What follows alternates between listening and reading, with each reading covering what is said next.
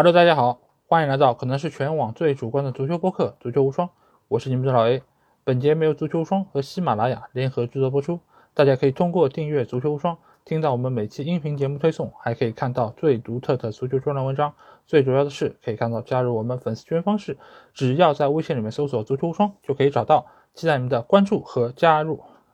那昨夜京城是进行了小组赛的最后四场比赛，也是事关 G 组和 H 组两个小组出线权的一个问题啊。那因为我们在今天下午的两点会在喜马拉雅进行直播，所以我在这期节目中不会说太多关于比赛内容的事情啊，因为我们会在那个直播之中，对于所有八个小组的这些球队进行我们的盘点，以及对于淘汰赛阶段做出我们的展望和预测啊。所以我在这期节目中会说几个比较小的点嘛，一个点就是在于韩国对葡萄牙这场比赛，这两个球队他们在这场比赛中的一个心路历程啊，因为葡萄牙队已经是两战全胜，小组出线了，所以在对于韩国这场比赛中，他们其实想要预防的就是加纳队获胜，他们有可能会被挤出小组第一，所以从一开始啊，老帅桑托斯其实就派出了一套以替补阵容为主的一套阵容，他们其实就是想要在比赛开始取得进球。啊，看一看另外一场比赛结果，再做出最后的决定啊！所以他们从一开始的一个方针就是三别一刷。什么叫三别一刷呢？就是别吃牌，别受伤，别累着。一刷呢，就是让 C 罗在场上尽量有机会就刷刷进球。所以当乌拉圭队很快取得进球之后啊，那葡萄牙队其实就已经是放下了心里的一个惧怕，他们已经觉得这场比赛没什么太大问题了。所以在之后的很长一段时间里面，韩国队是慢慢占据了比赛主动权。当然，葡萄牙的这个做法，我觉得没有太大问题啊，因为和巴西队也好，跟法国队也好，这种两战全胜已经出现的球队，他们为了自己在淘汰赛中有更好的状态，一定会留力，一定会派出更多的替补球员，让他们一方面感受一下比赛，以做好为淘汰赛替补出场的准备；另外一方面呢，也是让主力球员能够得到更大程度的休息。所以最后韩国队能够逆转获胜，我觉得也在情理之中。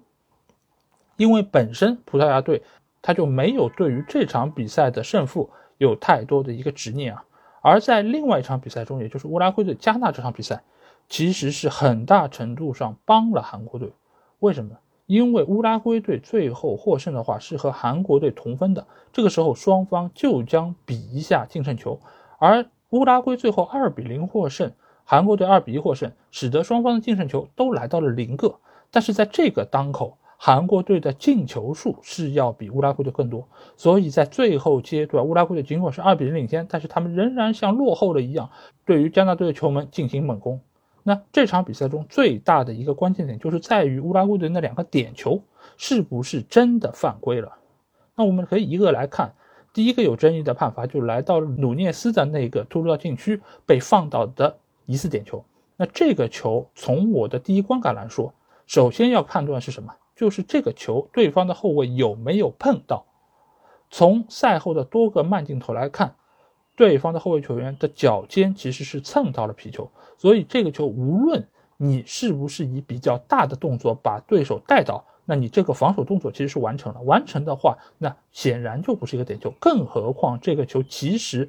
并没有太大程度上。绊到努涅斯，努涅斯很大程度上是有一个向前的惯性，使得他最终倒地。再加上触到球之后，对方的身体是把他有一个往旁边推的力，造成了他最后倒地。所以这个球我觉得不判点球是非常正确的。但是来到比赛伤停补时阶段，卡瓦尼的那个在禁区内被踢倒，我个人觉得应该是一个点球。这个判罚最主要的点是在于对方其实并没有拿到球的可能性，而在跑动的过程中，确实是从横向踢到了卡瓦尼的小腿。大家知道，在这样一个高速跑动的过程中，你如果对于小腿有一个很明显的力的话，那其实是很容易摔倒的。尤其是在这一个阶段，卡瓦尼是带球突入到禁区，或许有很多人会觉得卡瓦尼就是在找点球，这个是一定的。在那个时间阶段找点球是一定的，但是踢到了就是踢到了。从规则上来说，这个球你不能说卡瓦尼是假摔，对方确实是很明显的也想要去防守这个进球，但是裁判在那个档口他没有做出判罚。更让人觉得匪夷所思的是，VAR 并没有介入，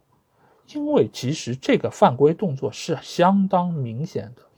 作为 VAR 来说，你最起码应该提醒一下裁判，让他到场边看一看，最后做出怎样的判罚可以再说。你也可以看了之后说啊，这个力不是特别明显的，我就不判了，也是可以的。但是你不看，我觉得这本身就是有比较明显的问题，而且这就是事关乌拉圭队晋级最重要的一个判罚。那在这个时候，是不是应该慎重一点呢？